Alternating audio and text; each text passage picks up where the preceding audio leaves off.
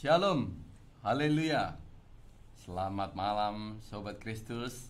Senang berjumpa dengan Sobat Kristus semuanya pada malam hari ini pada acara KPPI Yesus Penyembuh. Hari ini Senin 20 Desember 2021. Kita sudah memasuki hari-hari di mana kita akan merayakan Natal, kita semua gembira. Sobat Kristus, pada hari KPPI ini kita tahu bahwa pada saat kita KPPI ini maka kita percaya Tuhan Yesus ada bersama-sama dengan kita. Oleh sebab itu kita berharap kepadanya dan apa pun yang kita harapkan kepada Tuhan kita Yesus Kristus tidak ada yang mustahil. Jadi pada hari ini kita senang ada Tuhan Yesus dan hari-hari ini juga kita sedang merayakan kelahirannya, maka kita uh, tema hari ini adalah bintang Bethlehem tanda Yesus lahir.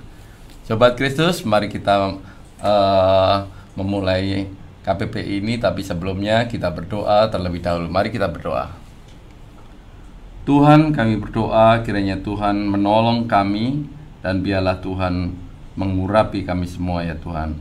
Dan Tuhan kami rindu hari ini Tuhan bekerja di tengah-tengah kami dan kami juga rindu mendengarkan firman-Mu. Berkatilah Tuhan, di dalam nama Tuhan Yesus kami berdoa. Amin. Saudara-saudara, mari kita membuka Alkitab kita dari Matius 2 ayat 1 sampai ayat yang ke-12 tentang orang Majus dari timur. Saya akan membacanya bagi saudara. Orang Majus dari timur. Sesudah Yesus dilahirkan di Bethlehem di tanah Yudea pada zaman Herodes, datanglah orang-orang Majus dari timur ke Yerusalem dan bertanya-tanya, di manakah dia, raja orang Yahudi yang baru dilahirkan itu? Kami telah melihat bintangnya di timur, dan kami datang untuk menyembah dia. Ketika Raja Herodes mendengar hal itu, terkejutlah ia beserta seluruh Yerusalem. Maka dikumpulkannya semua imam, kepala, dan ahli Taurat bangsa Yahudi, lalu dimintanya keterangan dari mereka di mana Mesias akan dilahirkan.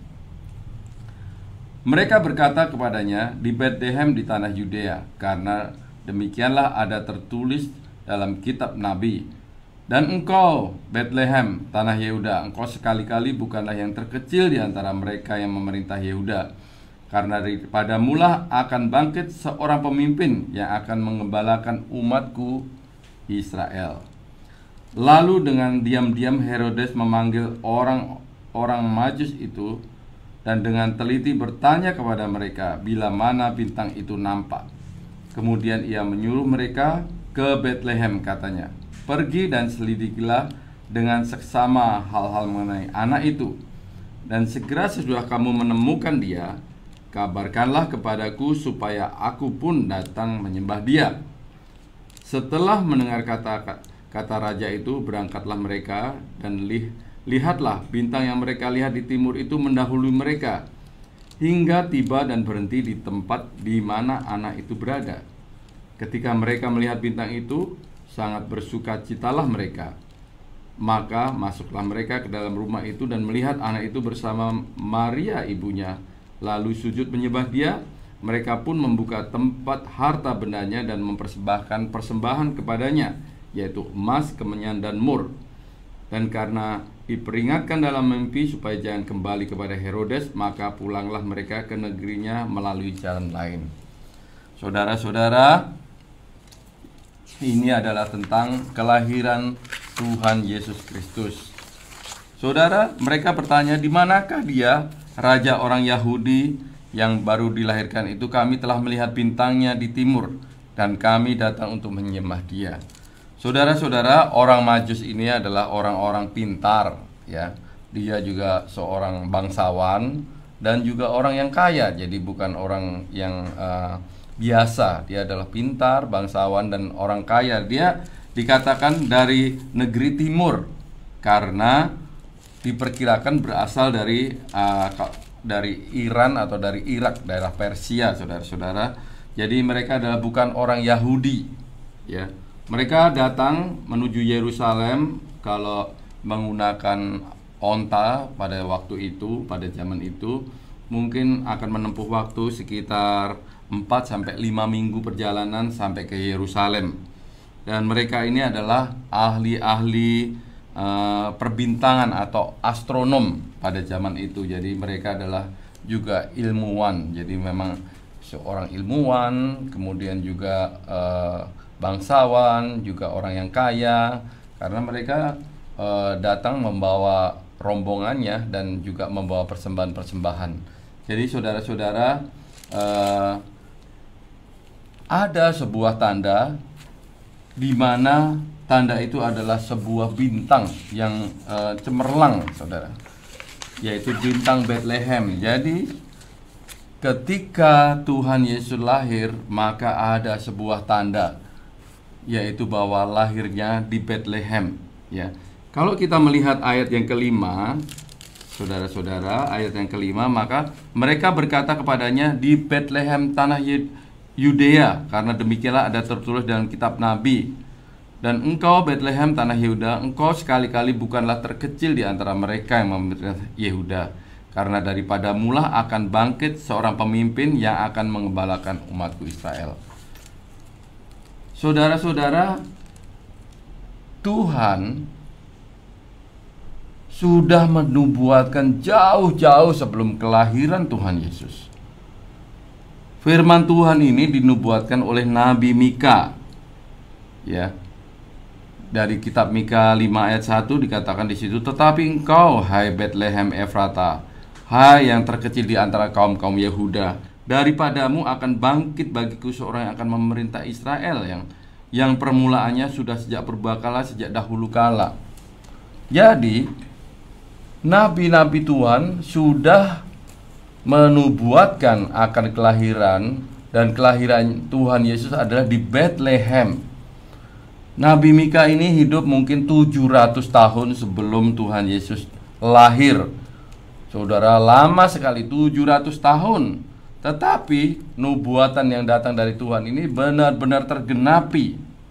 Dan penggenapannya dibuktikan dengan saksi bahkan orang bukan Yahudi, orang dari negeri timur.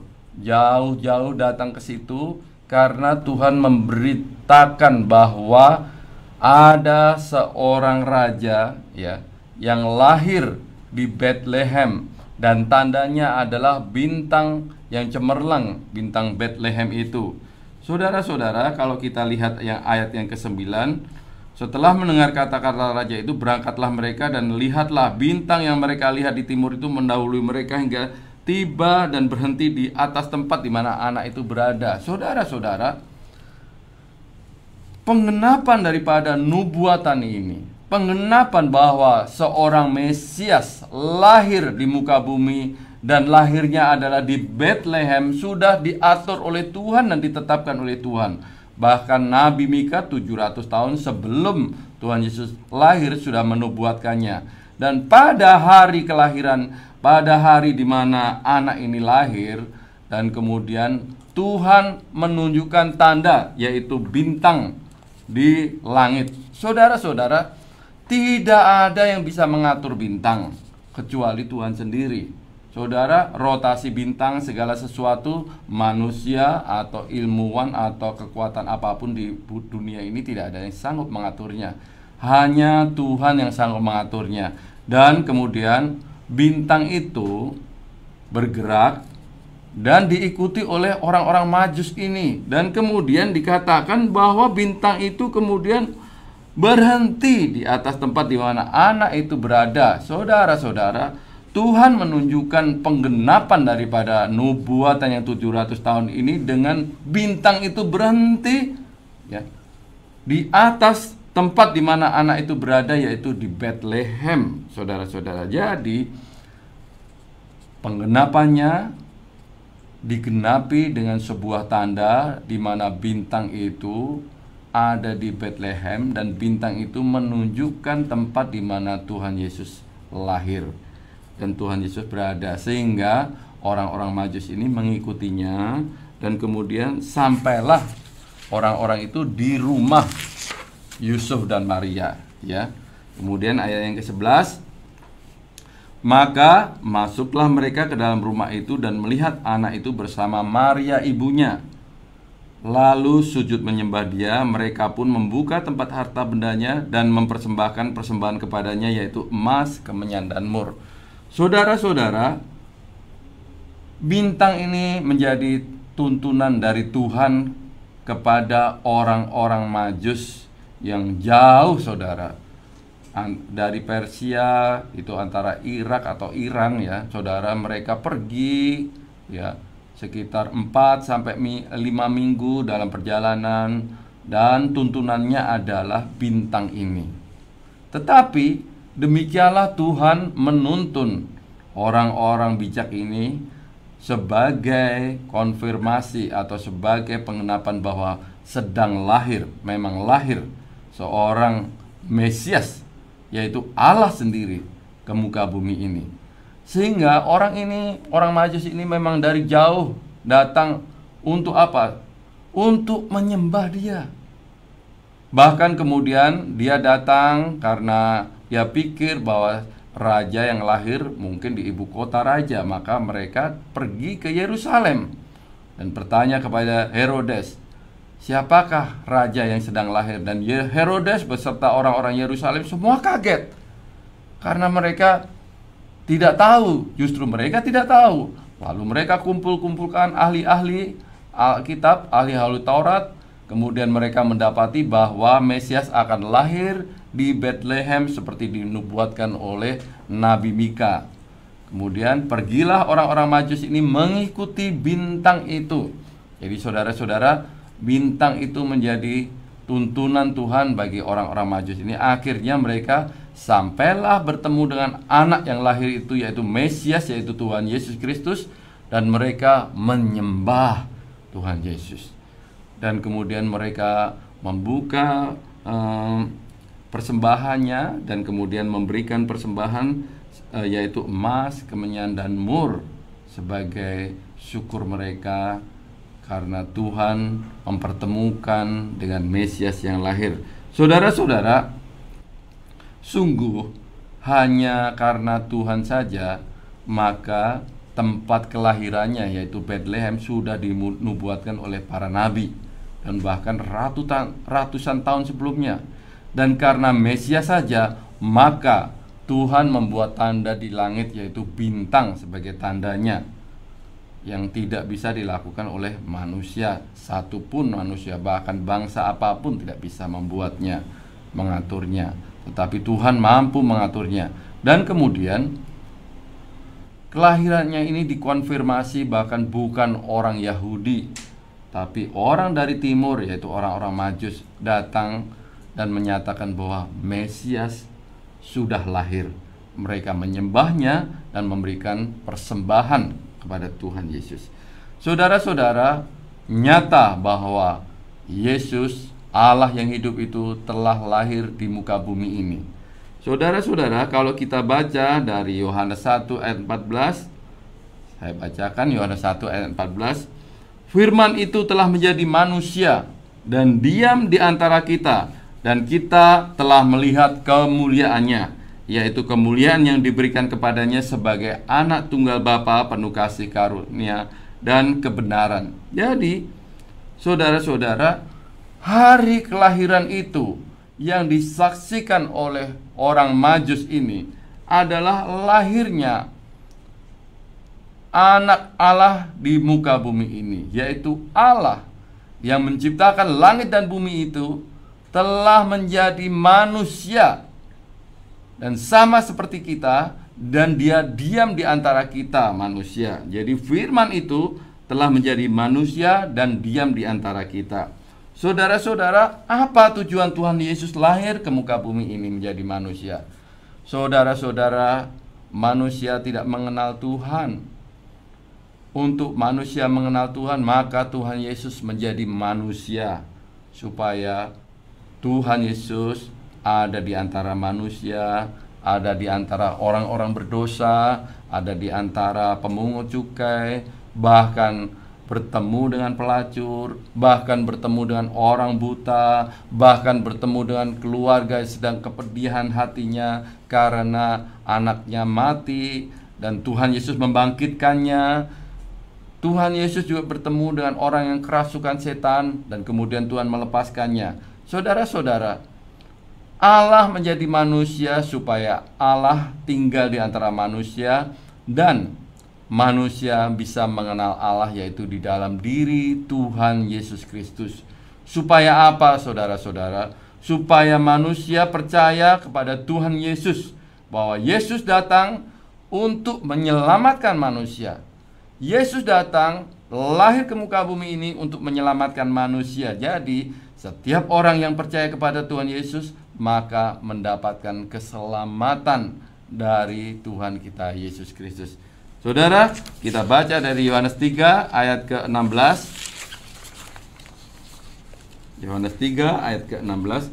Karena begitu besar kasih Allah akan dunia ini sehingga ia telah mengaruniakan anaknya yang tunggal supaya setiap orang yang percaya kepadanya tidak binasa melainkan beroleh hidup yang kekal. Saudara-saudara, Tuhan Yesus ada di tengah-tengah kita. Tuhan Yesus juga ada di tengah-tengah orang-orang pada waktu itu. Supaya apa? Supaya mereka mengenal Tuhan dan percaya. Dan firman Tuhan dalam Yohanes 3:16 supaya setiap orang yang percaya kepadanya tidak binasa melainkan beroleh hidup yang kekal. Apa artinya ini, Saudara? Artinya adalah bahwa kita ini semua sudah berdosa kita semua juga bahkan ketika lahir pun karena orang tua kita adalah orang berdosa, kita semua juga lahir dalam keadaan berdosa dan upah dosa adalah maut. Maut yaitu bahwa kita semua akan mendapatkan kematian kekal di neraka. Tetapi Tuhan Yesus datang supaya manusia yang percaya kepadanya tidak mendapatkan maut, tetapi mendapatkan hidup yaitu hidup yang kekal yaitu hidup bersama dengan Tuhan Yesus untuk selama-lamanya di surga.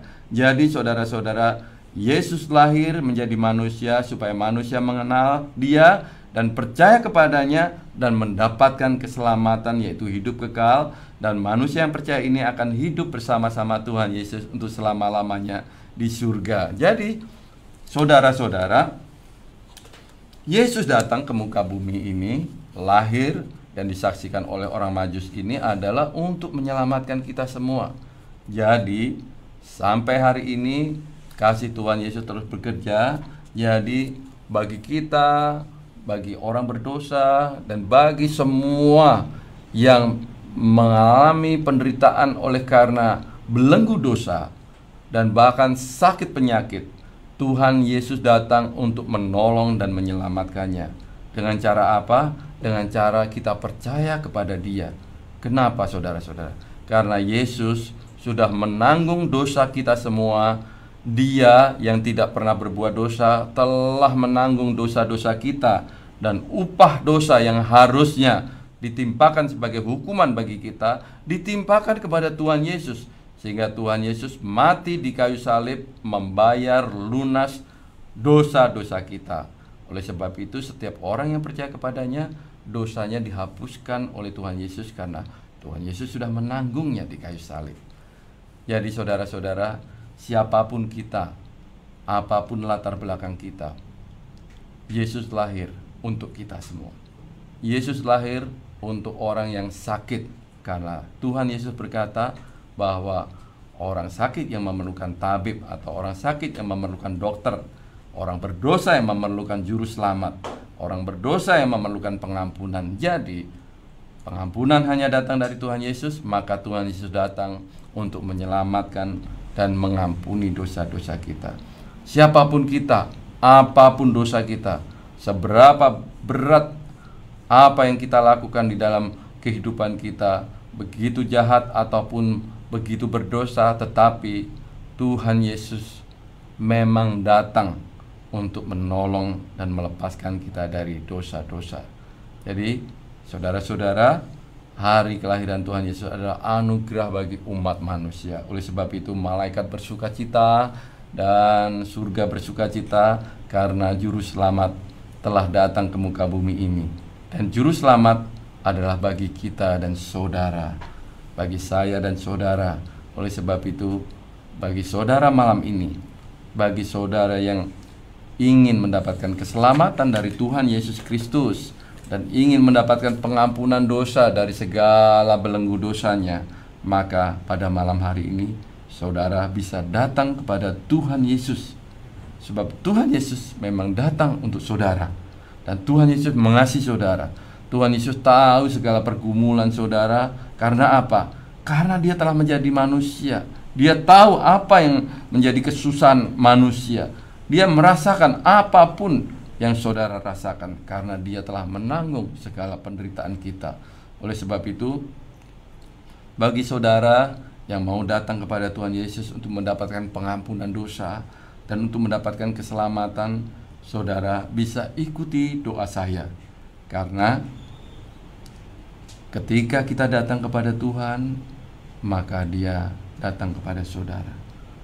Dan Yesuslah yang akan menyelesaikan permasalahan saudara. Yesuslah yang akan mengampuni dosa-dosa saudara.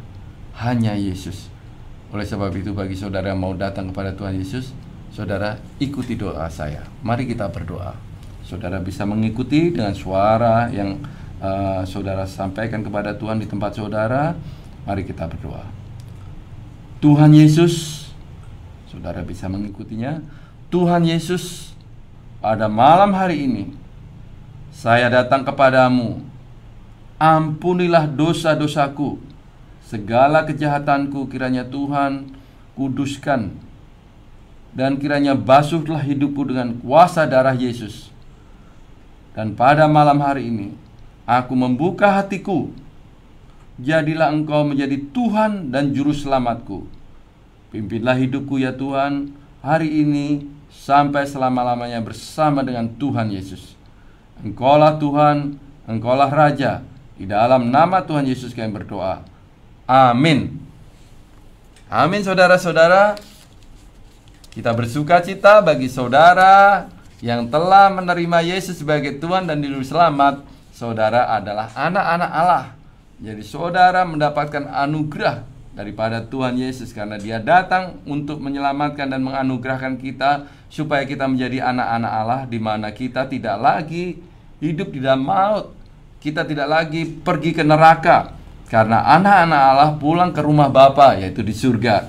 Oleh sebab itu, kita adalah anak-anak Allah seperti dalam Yohanes 1 ayat yang 12, tetapi semua orang yang menerimanya diberinya kuasa supaya menjadi anak-anak Allah, yaitu mereka yang percaya dalam namanya. Jadi saudara, yang telah percaya kepada Tuhan Yesus dan yang telah mengundang Yesus sebagai Tuhan dan Juru Selamat, saudara adalah anak-anak Allah. Amin, saudara. Kita bersuka cita dan surga juga bersuka cita ketika surga mendapatkan keluarga yang baru, anak-anak Allah yaitu saudara-saudara. Saudara-saudara, Tuhan Yesus juga Allah yang penuh kasih. Dia datang untuk menebus dosa kita dan bahkan segala penderitaan kita dia tanggungnya termasuk juga sakit penyakit. Saudara, Yesuslah yang menanggung sakit penyakit kita sehingga ketika kita percaya kepada Dia, maka Dia menyembuhkan kita. Mari kita baca dari Yesaya 53 ayat yang kelima. Yesaya 53 ayat yang kelima. Tetapi dia tertikam oleh karena pemberontakan kita dia ini adalah Tuhan Yesus Kristus. Dia ditikam bukan karena kesalahan dia, tetapi karena pemberontakan kita. Dia diremukan oleh karena kejahatan kita. Ganjaran yang mendatangkan keselamatan bagi kita ditimpakannya kepadanya. Dan oleh bilur-bilurnya kita menjadi sembuh. Saudara-saudara, dia dipukul, dia ditindas, dia disesah, dia luka-luka sekujur tubuhnya. Dia dicambuk dan uh, luka-luka itu yang disebut bilur-bilur. Penuh dengan darah bercucuran saudara. Ini adalah segala penderitaan yang ditanggung oleh Tuhan Yesus. Dan oleh bilur-bilurnya inilah kita disembuhkan. Karena apa saudara? Karena sakit penyakit kita sudah dibayar lunas oleh Tuhan Yesus di kayu salib. Jadi saudara-saudara bagi saudara yang sakit percaya kepada Tuhan Yesus oleh bilur-bilurnya, saudara disembuhkan apa pun sakit penyakit saudara. Sekalipun itu adalah sakit penyakit yang sudah difonis oleh dokter tidak mungkin sembuh, bagi Tuhan tidak ada yang mustahil. bahkan Tuhan pun sanggup membangkitkan orang mati. Oleh sebab itu, saudara-saudara, percaya kepada Tuhan Yesus. Kita, ketika kita berdoa nanti, maka saudara percaya Tuhan Yesus yang menyembuhkan saudara. Saudara-saudara, saudara bisa tumpangkan tangan pada bagian yang sakit, ya. Kalau saudara sakit di kepala saudara, saudara tumpangkan tangan. Kalau saudara sakit uh, COVID-19 atau jantung, saudara bisa tumpangkan di dada saudara. Kalau saudara ada bagian tubuh yang lain, misalnya kaki, uh, lumpuh atau stroke, saudara bisa tumpangkan tangan pada kaki saudara dan satu tangan saudara angkat ke atas memohon kepada Tuhan untuk Tuhan Yesus menyembuhkan saudara.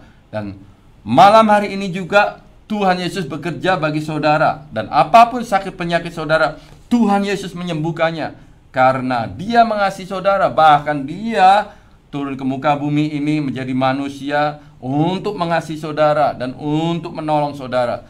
Oleh sebab itu, kalau saudara bertanya, apakah Tuhan mau menyembuhkannya? Tuhan mau, jawabannya adalah Tuhan mau karena Tuhan memang mengasihi saudara. Jadi percaya Tuhan menyembuhkan. Mari saudara kita berdoa, tumpangkan tangan pada bagian yang sakit, kita berdoa.